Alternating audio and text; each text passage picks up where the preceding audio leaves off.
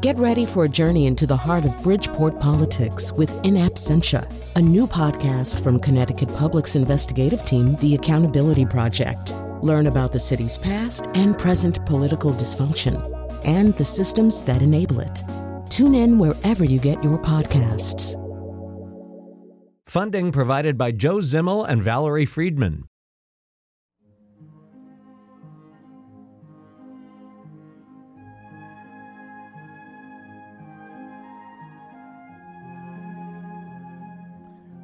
That music is uh, somewhat emblematic of the theme of our show today. This is our Monday Scramble. But everything we're talking about today, in some way or another, hinges on memory.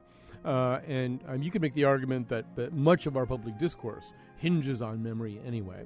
Uh, but today we'll be talking about the appeal uh, of the uh, murder conviction of Adnan Syed, uh, who is, of course, featured on the podcast Serial. This is in connection with the murder of Hae Min Lee. And then as we go from there, as we transition from there, uh, we're going to talk to Maria Konnikova, one of our favorite writers, who's been, who has a very, very, a much read and circulated piece in the New Yorker right now about the fallibility and fungibility of uh, of memory, and also about the the pure and weird and almost quantum mechanics of memory. And then towards the end, we'll be talking uh, to Russell Berman from The Atlantic uh, about the revival of, of, the Harper Lee manuscript, which also um, hinges on, on what is remembered and the way things are remembered and the way things are forgotten, including the the claim by Harper Lee herself that she had forgotten the existence of this manuscript. But uh, we decided to go uh, quickly first here because our first guest uh, has a limited amount of time. Uh, Rabia Chaudry joins us, lawyer and national security fellow at the New America Foundation.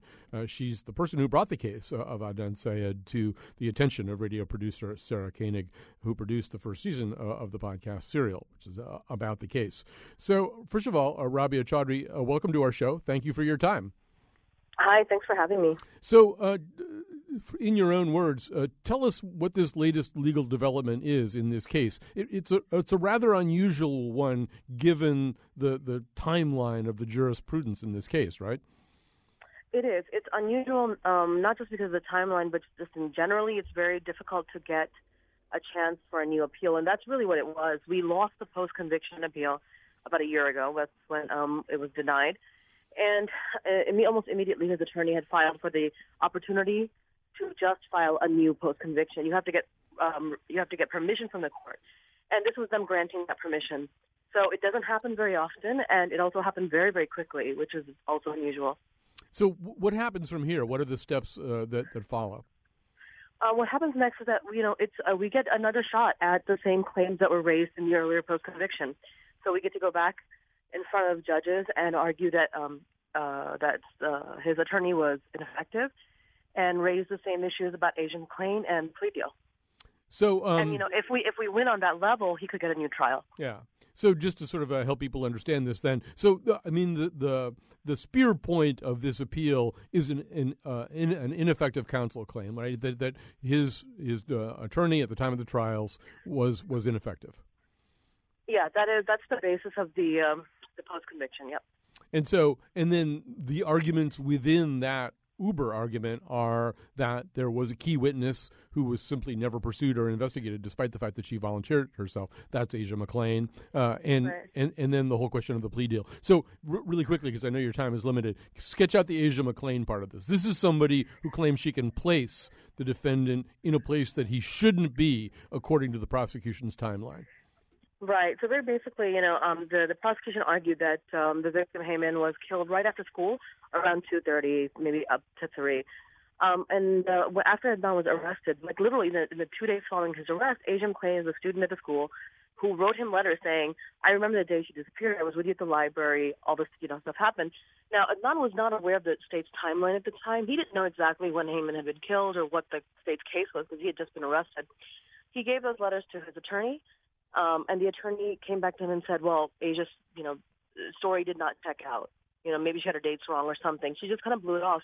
He brought it up a number of times, but they always, there was just basically a response that no, it just, it's not, you know, her statements aren't useful to us. Now, after he was convicted, I went and I, that's when I first learned about her. I went to speak to her and she's like, nobody ever contacted me. She's like, I, she tried to talk to um, his attorney. She's like, I, you know, I had written to him a couple of times. She's like, and I thought, well, maybe I'm not useful. So she basically, uh, you know, has said for 15 years, and I got an affidavit from her. Then um, she's like, you know, she, she, his attorney never even attempted to reach her. Forget investigate the alibi witness, but never attempted to reach her. And she still maintains that she was with him right after school at the exact time that the prosecution is saying that the victim was murdered. Um, now, the one of the other points that will be made uh, as part of this appeal is this whole question of a plea deal. Quickly, uh, sketch sketch that out for us. Well, the plea deal in relation to the ineffective assistance is that you know, as the the date of the trial was getting closer, um, Adnan was becoming aware. I mean, he he was incarcerated first of all, but he was becoming aware that he really wasn't able to place himself throughout the day. Uh, you know, he had to be able to provide himself alibis, and nothing. You know, Asia apparently had not checked out according to his lawyer. He had given his attorney his um, email um, login stuff to say, "Can you just check my emails to see when I logged in and out that day?" And he, so he was unable to establish like this, you know, any kind of like alibi. So he, he talked to his attorney and said, "Can you tell me if the state is offering a plea in this case?" Because he had no priors, and he also was advised by many other inmates to just at least check it out. So Gutierrez um, came back to him, and this happened twice, and said that they're not offering a plea. So this is two occasions, and, and uh, uh, the state admits, the state actually concedes that Gutierrez never even approached them, and that is her duty. If the client's asking, she has to at least approach the state. So that's two occasions when Adnan specifically requested her to do something. Not only she didn't did she not do it, but then she lied about it. Um, this is uh, a hard thing to do, hard to look into the mind of the Court of Special Appeals uh, in the state of Maryland. But but it, it does seem almost impossible that this, the podcast serial didn't have some influence on this. Is there is there anything anybody can know or say about this? I mean, I don't. Like you said, it would be pure speculation, but I do think it might. You know, there might be a couple of factors at play here. One, um, in terms of how rapidly it's happened one that you know they are getting slammed with like media requests and other people trying to figure out what's happening in the case. So maybe they're thinking if we dispense with it quicker, you know, it's off their plate. The second thing I, I think also is that the supplement that was filed recently to Adnan's petition um, includes the allegation um, that uh, the lead prosecutor in the last post conviction actually lied under oath. And I think, you know, when something like that happens, that's like a major, I mean, it, it literally undermines the integrity of the entire proceeding. And maybe that's something that moved them to realize that this is like kind of serious and they have to, they have to get to it quicker. But I, it's, that's just speculation. I don't know, but we are. We, I am very surprised. I think we're all very surprised. Um, last question, because I know you have to go. You're at a conference right now. Um, one yeah. of the things that became clear in in Serial is just the difficulty of piecing together memories from 1999. It's a long right. time ago. So as you as you imagine moving forward, uh, I guess you'll get the hearing on this in, in, in June, and and then you know if you're successful, get a new trial. But the new trial, it would seem to me, faces the same kinds of hurdles that Sarah Koenig faced, which is, you know, how, how can you reconstruct reliable memories from such a distance? Right. Well, I mean, you know, in, first of all, we have to remember in any given trial, when some the defendant is presumed innocent, right? I mean, it, it might not be a reality, but he's presumed innocent. The state is the one that has to prove to the prove the case that you know this is how it was done, this is when it was done, that we have evidence to that extent. Um, the the two pieces of evidence they used was Jay Wilds, um, you know, an eyewitness um, you know, an eyewitness basically, but he's changed his story so many times. Not only that, but he actually, after the podcast ended, gave an interview in which he admits that he committed perjury on the stand. He said, "It didn't happen like that at all. I lied in court," and you know, he gave a whole other rendition of the story. So I think basically he's kind of useless to the state if they have to go back. The second piece of evidence they used to corroborate Jay's statements, which don't help anymore, is um, the cell phone tower evidence which also was the first case in Maryland to use such evidence, and in the interim has been shown to be extremely flaky and unreliable, and did not even show what the prosecution was purporting it to show. So I don't think the state has anything to go back on. If we were to be remanded for a new trial, I really do think the state would offer him a plea mm. for Rob, time served. Well, that's great. Uh, well, that's, I mean, that, from your point of view, anyway, that's great. I have to be an impartial yeah, journalist, yeah. even though I was yeah. a fan of the show. Rabia Chaudry, I know your time is limited. Thank you so much for joining us. Thank you so much. I had a great time. Okay. Bye bye. So um, we're going to transition over to Maria Konnikova. As we do this, And Maria Konnikova's current piece is called You Have No Idea What Happened, which could apply to Brian Williams or to Adnan Syed and, and the murder of Hae Min Lee or to a bunch of other things. But maybe even to set Maria up, let's hear the one of the opening parts of the, the podcast serial in which Sarah Koenig asked people to try to remember something at a distance. Now imagine you have to account for a day that happened six weeks back because that's a situation in the story I'm working on, in which a bunch of teenagers had to recall a day six weeks earlier. And it was 1999, so they had to do it without the benefit of texts or Facebook or Instagram. Just for a lark, I asked some teenagers to try it. Do you remember what you did on that Friday? No. The... Uh, not, not, not at all. I can't remember anything. Wait, nothing? No, I can't remember anything that far back. I'm pretty, I'm pretty, I'm pretty sure I was in school. I think. No? That's Tyler. He's 18. I asked my nephew, Sam. He's 18 too. Not a clue. Uh, in school, probably. I would be in school.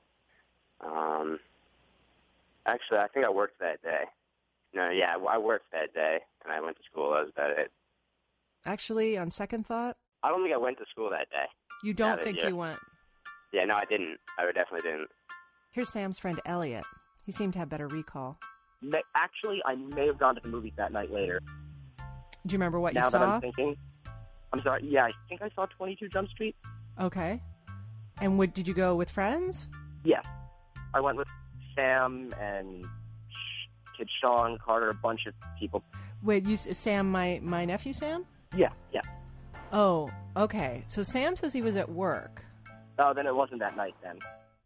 All right. All of this is uh, of great interest to uh, Maria Konnikova. She's a contributor to the TheNewYorker.com, where she writes a weekly blog focusing on psychology and science. Uh, one of her previous books was about Sherlock Holmes, so she knows a lot about trying to solve um, mysteries and crimes. Um, but Maria Konnikova, even hearing that and, and hearing the conversation that, uh, that that I was having with Rabia Chaudry, one of the things that we know is that the more there, more science, the more research that is directed at memory, the more we begin to see it much less as some kind of linear monorail stretching back into the past, and the more we see it as this almost you know highly disorganized library system full of clerks, some of whom are, are half drunk uh, as they as they run around stuffing things in filing cabinets, pulling them out and, and refocusing uh, what has been remembered in the past. I mean, the idea that that memory is intact and reliable seems to be kind of on the firing line these days. That's absolutely right, Colin. Um, the more we learn, the more we realize that you really can't trust memory for almost anything. Now, I wasn't at all surprised to hear those uh, recollections from Serial because on any given day, unless something really significant happens around which your memory can coalesce, your mind isn't going to store that because it's really not important why does it matter to you to recall the details of every single day in the past? So, unless there's a reason to do that, and more often than not, there isn't, it just kind of blurs together into your routine, what you do every single day. And so you can't really say separate Monday from Tuesday from Wednesday. So, but one of the things that you looked at, you looked at the sort of the research uh, that that crops up around uh, a very familiar statement. People will say, "I'll always remember where I was when I heard the JFK had been shot." If you remember of my generation, mm-hmm. or when the Challenger blew up, or when 9/11 happened, or you pick something like that. So that's the alternative, something that's absolutely seared in your memory. And so, the and the research does indicate that that's the case. Although it doesn't really indicate that I would therefore know what color sweatshirt I was wearing on that day or what route I took to work or what I had for, for lunch, right? That's absolutely right. So, what you're describing is known as flashbulb memory, and it, the concept has been around since the 19th century. Um, William James called it a scar on your memory. And it's that sense that, you know, something happened and you know exactly where you were, what you were doing, what was happening. But we now know that flashbulb memories, despite our confidence, aren't all that accurate. So we usually remember two things um, about what happened. We do remember where we were, so location seems to be pretty central, and we also remember the order in which something happened. So in one of the famous studies um, of flashbulb memories, where people were asked about the Challenger explosion, he can normally say, "Oh, you know, first I heard about it, then I did this," or maybe first the Challenger exploded, then this newscast came up. You're not going to get those major details wrong, but the, everything else, who you were with, how exactly you found out, you know, all of those details that you think are exactly accurate may even be worse than they are for a normal, everyday, non flashbulb memory because you have such tunnel vision on that main event that you forget everything around it and you start distorting it. And every time you revisit the memory, you distort it even further. Um, the uh, the whole conversation reminds me of the opening paragraphs of Wally Lamb's novel "She's Come Undone," in which the narrator remembers the delivery of the family's first TV set in 1956. She remembers the delivery men, their uniforms, the box, the way they carried it crab-like sideways up the steps, and then uh, she or Wally writes, "Here's the undependable part.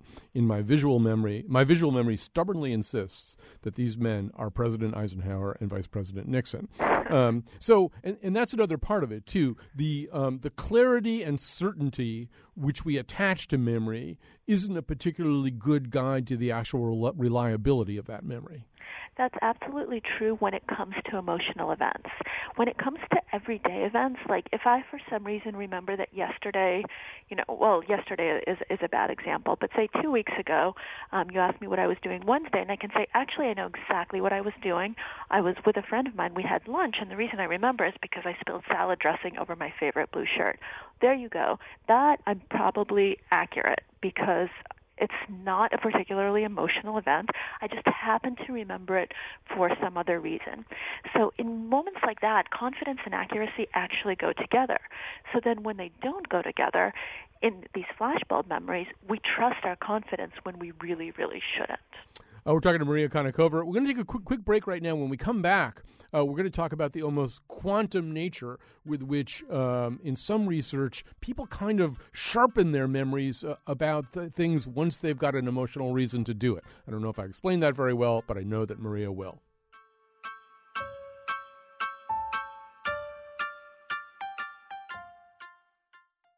I believe that is the Science of Skinny manuscript that's set 20 years after the original Science of Skinny, but I'm not 100% sure about that. Uh, I am 100% sure that Maria Konnikova is with us right now. She uh, writes about psychology and science for The New Yorker. Uh, she's working on a new book. Are we Konnikovians permitted to know what the next book is about?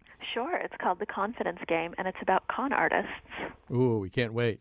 Um, I, I, I, what's that Joe Mantegna movie that's so great about about con men? Um, the House of Games. The House of Games. Yeah. Where um, he says David Mamet loves con artists. Right, exactly, and he says, uh, "Remember, I always offer you something 1st mm-hmm. um, all right, so uh, but we're not talking about right that that right now. We're talking about memory. So this morning, I was asked by the other person in my house who uh, was Annie Lennox's original partner in the Eurythmics. For some reason or other, I knew it was Dave Stewart. I haven't even checked that, but I'm pretty sure I'm right. So, um, so in in in the um, research that you looked at, let's sort of imagine a related scenario. Let's imagine that um, I that you were studying me and you wanted me to try to remember uh, first of all a whole bunch of songs by the Eurythmics and maybe some other songs from that era, and then you wanted me to remember the name of names of the two principals in the Eurythmics, Annie Lennox and I'm pretty sure Dave Stewart. And, but at that point, you administered a shock to me. Um, uh, one of the things that was, I, am so upset that you would do such a thing to me. But anyway, um, one of the things that you found, uh, correct me if I'm wrong about this, is that in subsequent efforts to get me to retrieve that information, not only would I be able to retrieve the, the, the Dave Stewart information when you shocked me, but I would also, even if that other information about the early career of the Eurythmics, related information, if that had, even if that had been imparted to me considerably before the Dave Stewart information in time, I would still have some better retrieval of it, right? That's absolutely right. This is one of the most interesting new findings in memory. It actually just came out this month um, from the lab of Liz Phelps and Lila Davachi at New York University. And this is the first time ever that we show that emotional memories can actually retroactively enhance other memories. So they did the exact thing that, that you accuse me of wanting to do, which is giving you an electric shock when people saw certain images. And what they found was that when they got a surprise memory test later on, not only was the memory for those images enhanced, but all related images that had been shown beforehand. So their brains somehow realized wait, this type of stuff is important. Let me go back in history and selectively enhance everything that's related. And if you think about it, that's actually a really, really adaptive thing for memory to do.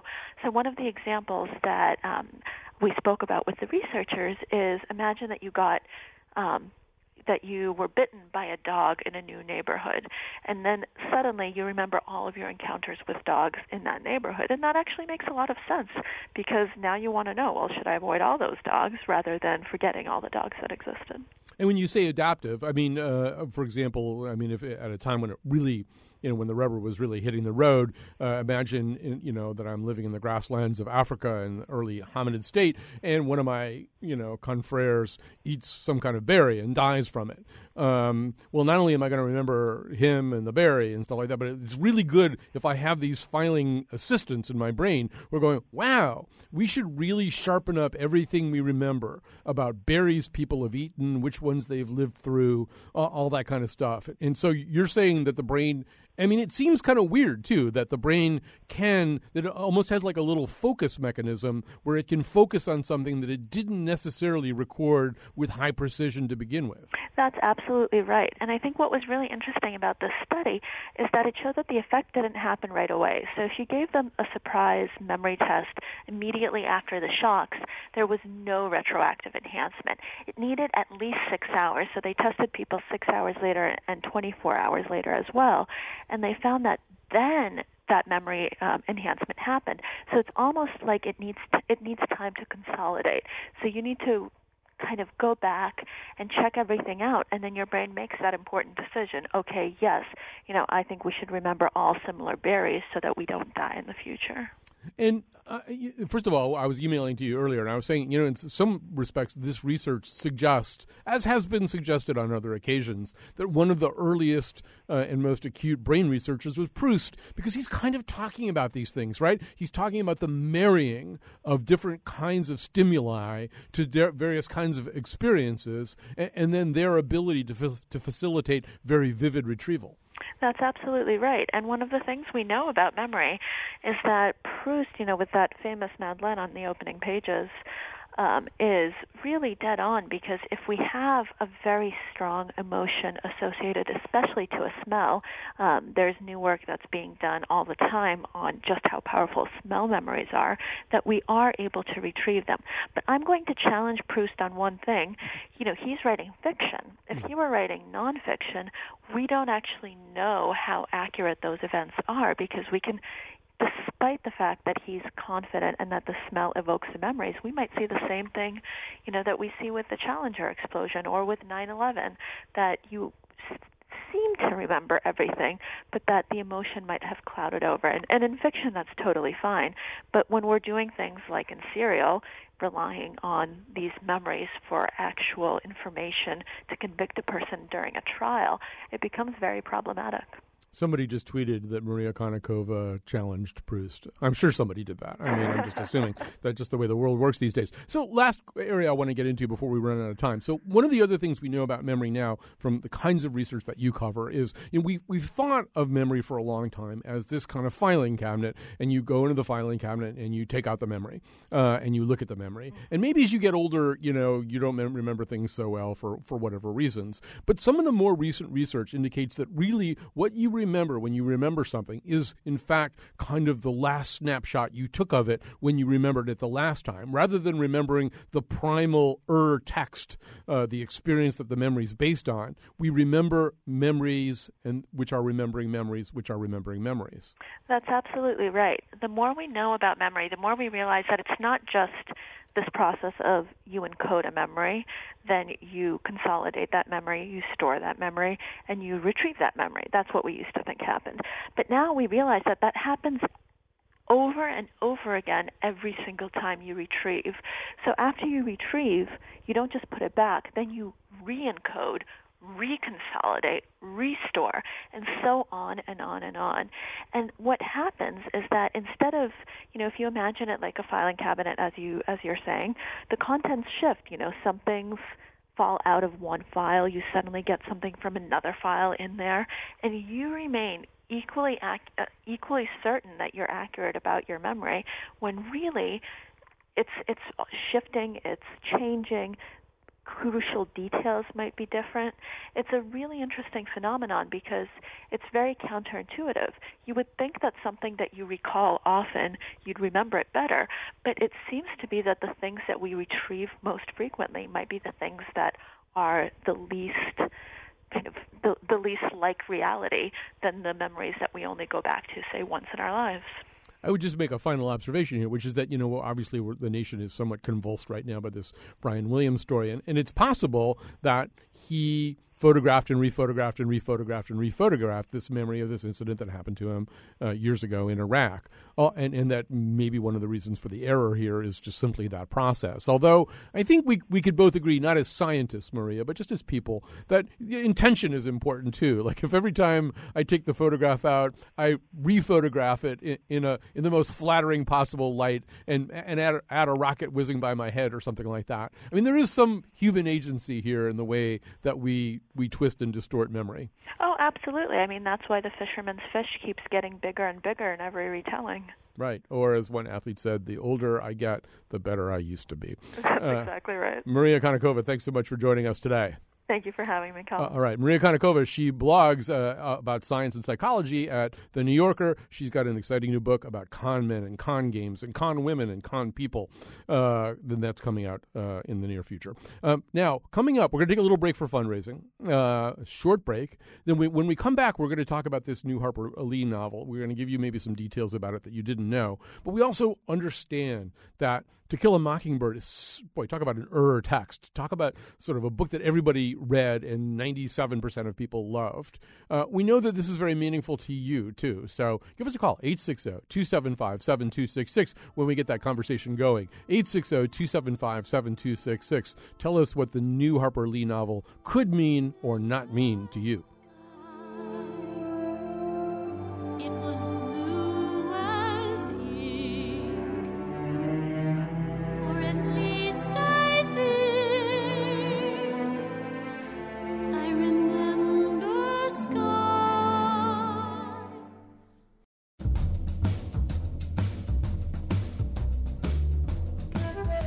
Up, a conversation about Harper Lee. In the final installments of the Mockingbird and Mockingjay books, Scout and Katniss team up to fight evil.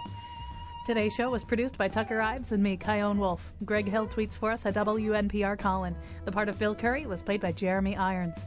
For show pages, articles, and videos of the Faith Middleton Show staff remembering their Zumba class with Truman Capote, visit our website, WNPR.org. On tomorrow's show, our political behavior is less rational than we want to believe it is.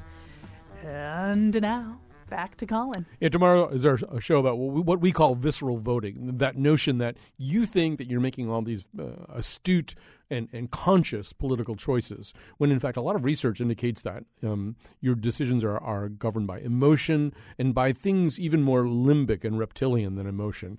Uh, really close, uh, um, very quick kinds of judgments that you might make in the first 30 seconds of seeing a picture of somebody, something like that. So, anyway that sounds like a spoiler. I don't want to tell you too much. Uh, we do want to talk to you about Harper Lee. Uh, we've got uh, joining us to do that uh, Russell Berman. Russell Berman, uh, associate editor at The Atlantic, where he normally covers politics, but last week was on the Harper Lee beat along with the rest of American journalism. Uh, and first of all, welcome to the show. And I think, are you from this area originally? Do I have that right? Yes, I'm actually. I grew up in West Hartford. went to Hall High School, so it's good to be on in Connecticut. Yeah, no, we're eventually just going to assemble an entire show of you and Annie Lowrey, and there are all these people in journalism now, basically are from West Hartford. So, um, so um, you, you, did get put on the Harper Lee beat last week, and one of the things that you did manage to do, and, and this is a really controversial decision. This book means so much to so many different people. As I was saying earlier, by the way, if anybody wants to call in and talk about this, 860 275 7266. But this book means so much to so many different people, and Harper Lee is a woman uh, of 88 who has some pretty significant health problems. So there are myriad questions about how informed her consent has been to publish this, this earlier manuscript manuscript, uh, and and uh, you know to what degree she is a full participant in this decision. That's one of the things that you were interested in in talking to the publisher of HarperCollins. What did he tell you? Right. Well, I talked to, to Jonathan Burnham, uh, who is the publisher of the forthcoming book, Go Set a Watchman, and he, you know, from from his perspective, from what he's heard, And remember, it's important to note that he had not talked to, uh, nor anybody at Harper had uh, had talked to Harper Lee during this process. They had gone through her lawyer and her literary agent. But from what was reported back to him, he said Harper Lee was very much engaged uh, in this process, and it was not, you know, a, a circumstance where, uh, you know, she is not well enough to make a decision, and that and that they pressured her or made a decision for her. And that's, you know, and that's what he said. And he offered some uh, you know some more details than what was uh, originally put out uh, to support that in terms of Harper Lee's reaction and the fact that she wanted she she you know thought that this manuscript was lost for the last 50 or so years and so she was very surprised that uh, it had been found. Uh, he described her as a very uh, self-critical writer, and so she was she wanted uh, some of her close confidants to read the manuscript and determine whether it was uh, publishable in, in the form, and, and they told her that it was, quote, eminently publishable, in his words. You know, this is a very difficult story to report on for a variety of reasons. But for example, today we're being told that Harper Lee is is um, mortified and troubled and hurt and humiliated that there are there that there is reporting that question her le- questions her level of participation in this, her ability to participate in a meaningful way in it, uh, and and that uh, she's obviously first of all she's kind of a famously reclusive person, but on top of that, I mean it's very painful for her to hear that uh, that that maybe she's not compos mentis or at least fully physically able to to be part of this whole process. The problem is it's always coming from the same one or two places. The person telling us now this is Harper Lee's lawyer, whom you mentioned before, lawyer and friend Tonja Carter, right? Everything comes through these people.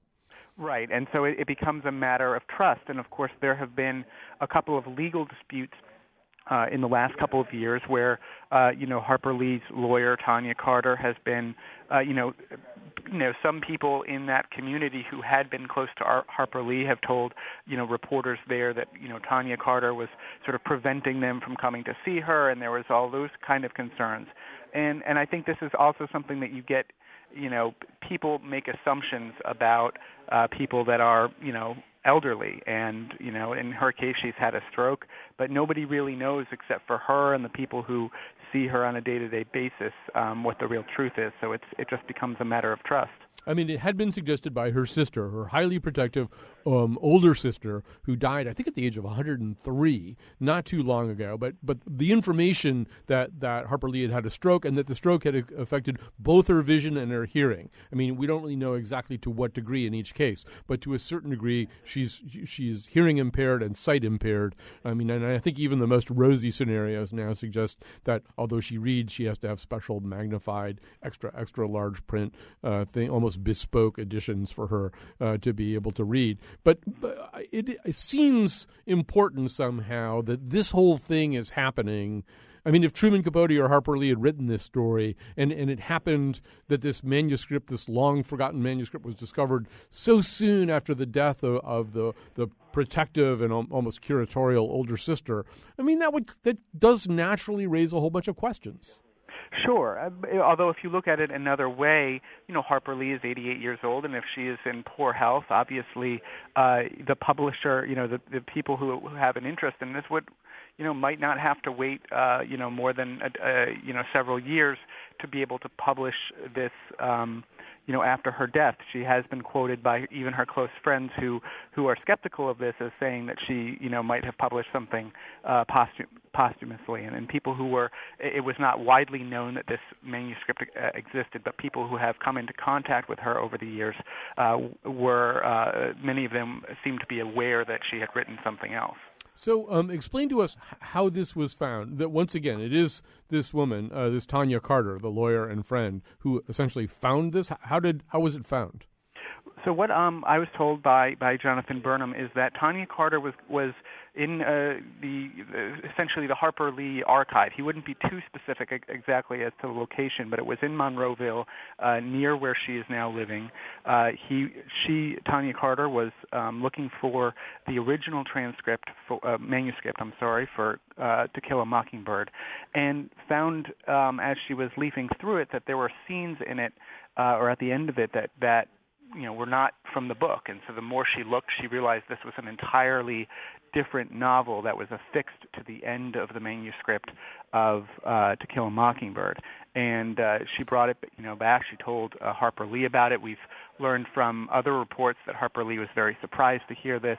Um, and from what you know Jonathan Burnham said then then uh, you know she had um, she had some close friends and, and people around her uh, read the manuscript. They told her it was definitely publishable, and and that was when the decision was made, and they entered into the to the agreement to publish it, and it'll come out uh, in July. So, I mean, one of the many things about this that's difficult to process, and, and you know, this entire episode that we've been doing has focused in one way or another on memory. Memory in the in the case uh, that uh, the murder case that, that, that made up the the serial podcast, um, which is now um, subject to a new appeal in Maryland. Uh, memory in the case of Brian Williams. Memory in research. So we have memory uh, in play here. I mean, one of the things that you kind of trip over when you read about this is the notion that Harper Lee had forgotten some aspect of this. She'd either she'd forgotten that this manuscript still existed somehow. She was surprised to find that Tonja Carter could find it. And and, and yeah, she's 88 years old. She's had a stroke. There's a lot of explanations for this. Although, you know, this really is this would it, it, I mean, she made one trip to the plate and hit a 700 foot home run in Yankee Stadium. That's To Kill a Mockingbird, one maybe the most popular American novel of all time. It just seems to me if you'd made one other trip to the plate, you'd remember it. I mean, I, am struggling with that a little bit. I don't, I don't know what you can do to help me there. Well, from what from what I understand, it wasn't she. She very much remembered writing it, but she assumed that it had been lost because essentially, remember that this was essentially the first draft of To Kill a Mockingbird. She submitted this to her editor back when she was, you know, uh, uh, you know, nobody. She was a, a young writer who, who had had no accomplishments, uh, and her editor read it. It had, uh, you know, Scout uh, was an adult in it, and there was only flashbacks to her childhood in Alabama, which was, of course, became the uh, subject of To Kill a Mockingbird. And her editor said, Scout's childhood is what you want to focus on. Go back and rewrite this and that's what became To Kill a Mockingbird. And so when we when we think about well, you know, her decision to only publish and only write one book over the course of her life, and, and wanting To Kill a Mockingbird to be her contribution to literature, um, it is interesting that you know why after all these years would she just you know decide to publish the first draft of it, which was not thoroughly you know edited by professionals, um, and you know candidly might just not be as good, and it might change the uh, uh, you know what what her legacy is uh, a little bit at least in, in literature. Um, Russell Berman, one thing you did ask uh, the the publisher of this book uh, is what's it about? Obviously, we don't want too many spoilers, mm-hmm. Uh, and, nor were you offered many, but you, you do have kind of a sense anyway what uh, Go Set a Watchman is about. Right. So the uh, To Kill a Mockingbird, as, as many people will, will recall, took place in the Great Depression uh, in the 1930s when Scout uh, Finch was 12 years old. Go Set a Watchman takes place about 20 years later in the 1950s uh, as the civil rights movement is, is ramping up. She has been working as an adult in New York City, and she comes back to Alabama, to her hometown, uh, and uh, you know, then there's the, what the publisher uh, told me was uh, you know, sort of um, didn't, as you said, didn't give away anything, but goes back to the town where she was born and revisits old friends and family, and sort of encounters old ghosts and comes up against new ideas and opinion opinions. It's a complicated, very adult novel, novel that sweeps in family, politics, love, the South, uh, is what his description of it was. So obviously that's a somewhat promotional uh, in nature, but you get a little bit of a flavor for it. Does sound a little bit like jacket copy, doesn't it? Well, um, you know, wh- you know, we when we think about why is this such an incredibly primal book? I mean, I, I really do believe that if you you know were to uh, poll you know five hundred thousand Americans uh, on the on their favorite book of all time, uh, I, I, think To Kill a, to Kill a maybe that's been done. I think To Kill a Mockingbird would would place high, if not at number one. It's just a book that everybody reads at some point, everybody loves. One reason everybody reads it is, you know, if for a lot of us, uh, it's our our first encounter, or one of our first encounter with, to use an adjective you just used, somewhat darker materials. Right? We're sort of mm-hmm. seeing, you know, the the evil uh, of that era. We're seeing fundamental kind of kinds of unfairness. We're seeing menace directed at children, which is, you know, something maybe we're shielded from from a little bit growing up. And and it sounds as though this new book. I mean, one wonders, you know, what kind of place it will take in in school curriculums. But it sounds like this this new book. I, I don't know whether it's darker, less dark. I, I know you did ask Jonathan Burnham about that. Right, uh, because To Kill a Mockingbird, one reason that it's so universally loved and read is that it's read in schools. Just about every school child in, in America reads this book at some point or another. And so I asked him when he said, following up on when he said it was a very adult novel, is this going to be suitable for children just as To Kill a Mockingbird was? And he said, it's not going to be quite as accessible because uh, it's not told from the point of view of a child. That was one reason why. So many people can relate to Scout, is she is the narrator and she's 12 years old. Um, but when she and so the the Go Set a Watchman is from the point of view of a young, you know, adult woman, and so obviously it's going to be different there. But he did say he he thinks it could be uh, read in schools. It was not something that had you know too much violence or too much sex or anything like that. Of course. He is the publisher, so he probably hopes right, that's true right. too. Again, take take that with a, a grain of salt. All right, uh, Russell Berman, thanks so much for joining us. Welcome back, at least uh, telephonically, to your old haunts of West Hartford. Uh, Russell Berman, associate editor at the Atlantic, joining us today to talk about the story of Harper Lee's second, but really in some senses first book. Uh, very quickly here, uh, we have a minute or two left. We're gonna you're gonna hear a little tiny bit of fundraising uh, here at the end of this. I do urge you, particularly if the show the show is important to you, to be generous to make, maybe make that call particularly if you've never donated before, just because obviously the fundraising that occurs during our time slot, we get a certain amount of credit for that. So it's actually meaningful that we get it. Uh, so anyway, but you'll nice people will be coming on to talk to you about that. Um, I also want to thank everybody who helped out today. It's a snowy day. It was hard to get in here, but people did. Chion Wolf walked over in her Yaktrax, and uh, Tucker Ives uh, came from east of the river. And Catie Talarski, our executive producer, manned the phones. I can see her there in her signature orange hat straight out of the Life Aquatic with Steve Zissou. No, I guess those are red, right? Those are red hats, I think. Oh, well, never mind. All right, we'll be back tomorrow with a show about visceral voting. Thanks for listening today.